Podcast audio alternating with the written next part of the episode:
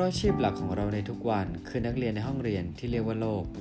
เราเชื่อว่ายังมีอีกหลายสิ่งที่เรายังไม่รู้และเราให้พบเจอ เพื่อนำมาแต่งเติมในแบบสร้างเสริมประสบการณ์ของชีวิตต่อไปไม่รู้จบครับ ตัวเราเท่าที่รู้พอดแคสต์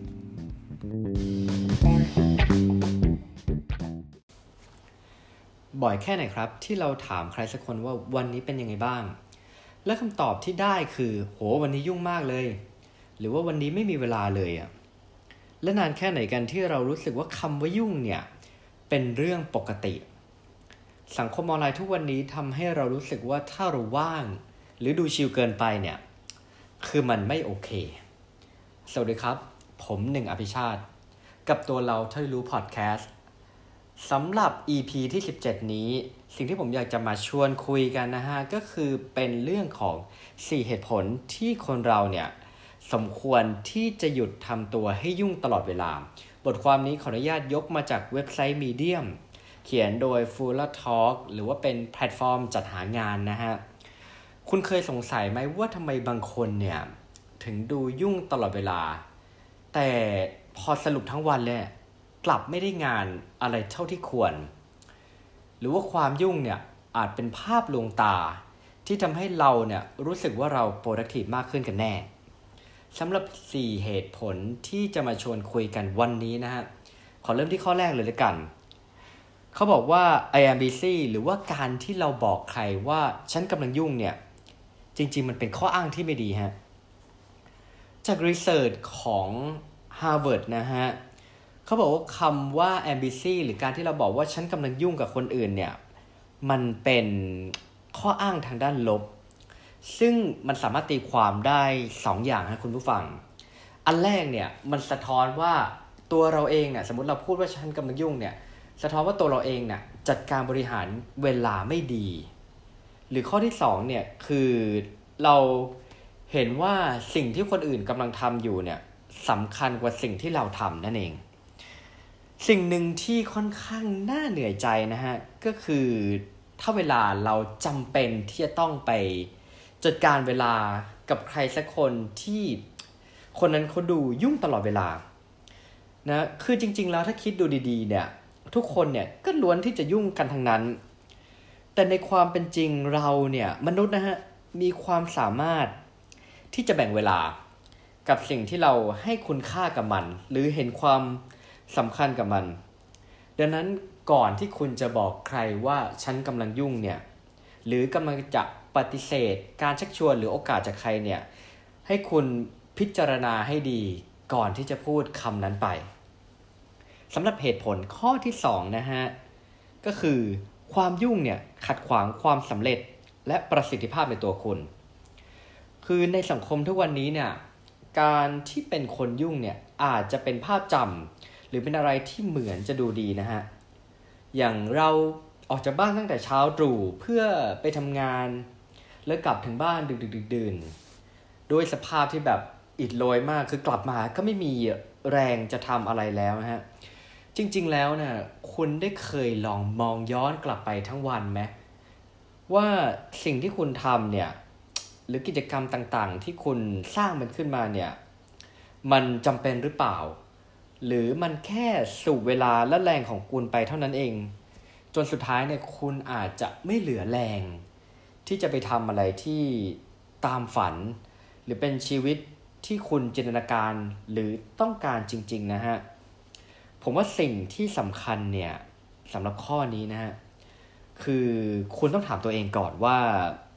เวลาที่คุณกำลังจะจัดตารางเวลาให้กับอะไรเนี่ย สิ่งเหล่านั้นเนี่ย มันทำให้เราเข้าใกล้เป้าหมายของชีวิต และเติมเต็มในจุดประสงค์ หรือปลายทางที่เราเห็นภาพนั้นหรืออยังแต่ยังไงก็ตามนะก่อนที่เราจะเข้ามาในการพิจารณาเนี่ยผมว่ายังไงเราก็ต้องมีเป้าหมายของชีวิตที่ค่อนข้างชัดเจนก่อน ว่าแบบโอเค ภายใน 10 ปีหรือ 5 ปีเนี่ยฉันเห็นภาพตัวเองเป็นยังไง แล้วหลังจากนั้นเนี่ยเราค่อยมาเขาเรียกว่าซับโกนะฮะเพื่อให้แต่ละชิ้นส่วนจิ๊กซอเนี่ยมันปฏิปต่อจนเป็นทางเดินเพื่อไปถึงจุดนั้นนั่นเอง ข้อที่3นะฮะ ความยุ่งเนี่ยคืออุปสรรคของความคิดสร้างสรรค์ โดยผลงานวิจัยนะฮะหรือ research จากมหาวิทยาลัยแคลิฟอร์เนียเนี่ยพบว่าการที่เราได้ปล่อยให้สมองได้พักบ้าง relax บ้างเนี่ยหรืออนุญาตให้ความคิดของเราเนี่ย unfocus หรือว่าเลิกโฟกัสสิ่งใดสิ่งหนึ่งเนี่ยมันเป็นการช่วยสร้างความคิดสร้างสรรค์ productivity และก็ความสุข ในระหว่างวันเนี่ย ผมว่าเราสมควรที่จะมี downtime บ้าง downtime คืออะไร downtime ก็คือเหมือนเป็นผมใช้คำว่าเป็นช่วงเวลาที่ลดคันเร่งในชีวิตลงบ้างนะฮะเหมือนเวลาเราขับรถเนี่ยมันจะมีช่วงที่เราต้องปาดต้องแซงต้องเร่งบ้าง หรืออาจจะมีบางช่วงที่เราต้องชะลอบ้าง เพื่อที่จะเปิดโอกาสให้สมองเนี่ยได้ใช้ประสิทธิภาพจริง ๆที่มี โดยเรื่องเนี้ย ผมว่าเราเอามาประยุกต์ใช้ได้ทั้งการงาน และได้ทั้งในมุมของชีวิตด้วยนะฮะโอเคในด้านของการงานหรือดูในรูปของบริษัทก่อนก็ได้ สมมุติว่าเรารู้แล้วว่าช่วงมกราคมของทุกๆ ปีเนี่ยมันจะเป็นช่วงที่ยอดขายหรือว่าตลาดเนี่ยเงียบลงหลังปีใหม่นะฮะจริงๆมันอาจจะเป็นช่วงเวลาที่ดีก็ได้ ที่เราจะได้มีโอกาสในการดาวไทม์ ระดมสมองเพื่อที่จะสร้างโอกาสใหม่ๆ วางแผนกลยุทธ์ หรือตั้งเป้าหมายอะไรสำหรับปีปีนั้นๆ หรือในมุมมองกลับกันนะฮะ ถ้าในมุมของชีวิต คือสิ่งหนึ่งที่ผมเชื่อและค่อยๆพยายามทำเนี่ย คือเรารู้สึกว่าเราทำให้ดีที่สุดในจุดแต่ละจุดที่เราทำได้นะครับ จนบางครั้งเนี่ย เราอาจจะมีช่วงที่เรารู้สึกว่าเราทำทุกอย่างไปค่อนข้างหมดในจุดที่เราแปลนไว้แล้วแล้วเราก็มีช่วงเวลาที่ว่าง หรืออาจจะเป็นดาวไทม์เนี่ย คือผมว่ามันเป็นช่วงเวลาที่เราอาจจะยังรอในสิ่งที่เราหว่านพืชไป หว่านเมล็ดไป เพื่อรอให้ผลมันงอกงามเนี่ย ช่วงเวลาเนี้ยมองเป็นดาวไทม์ก็ได้ เพื่อที่เราจะได้มีเวลาตกผลึก หรือมองย้อนกลับไปในสิ่งที่เราทำทบทวนในสิ่งที่ผ่านมา และชาร์จพลัง คือบางครั้งเนี่ยการที่เราทบทวนในเส้นทางที่เราเดินมานะฮะมันอาจจะทำให้เราเนี่ยก้าวไปข้างหน้า ในเส้นทางที่ถูกต้อง หรือเราหยุดเพื่อเดินไปให้เร็วกว่านั่นเอง ส่วนเหตุผลข้อสุดท้ายหรือข้อที่4เนี่ยความสมดุลระหว่างงานและชีวิตเนี่ยเป็นสิ่งสำคัญครับ ผมว่าคนเราเนี่ย เติบโตขึ้นมาเนี่ยใจเราเนี่ยเรารู้สึกว่าเราอาจจะอยากยุ่งน้อยลง เพื่อที่จะมีเวลาไปโฟกัสกับสิ่งที่จำเป็นกับชีวิตจริง ๆ ฮะ คือสมมติว่าคุณกำลังตอนนี้คุณกำลังยุ่งแบบยุ่งจริง ๆ แหละ แล้วมีคนเข้ามาเพื่อจะมาอมอบโอกาสให้คุณ หรืออาจจะชักชวนคุณไปไหน โอเคครับ มันไม่แปลกหรือมันไม่ผิดที่คุณจะบอกว่าโอเค ฉันกำลังยุ่งจริง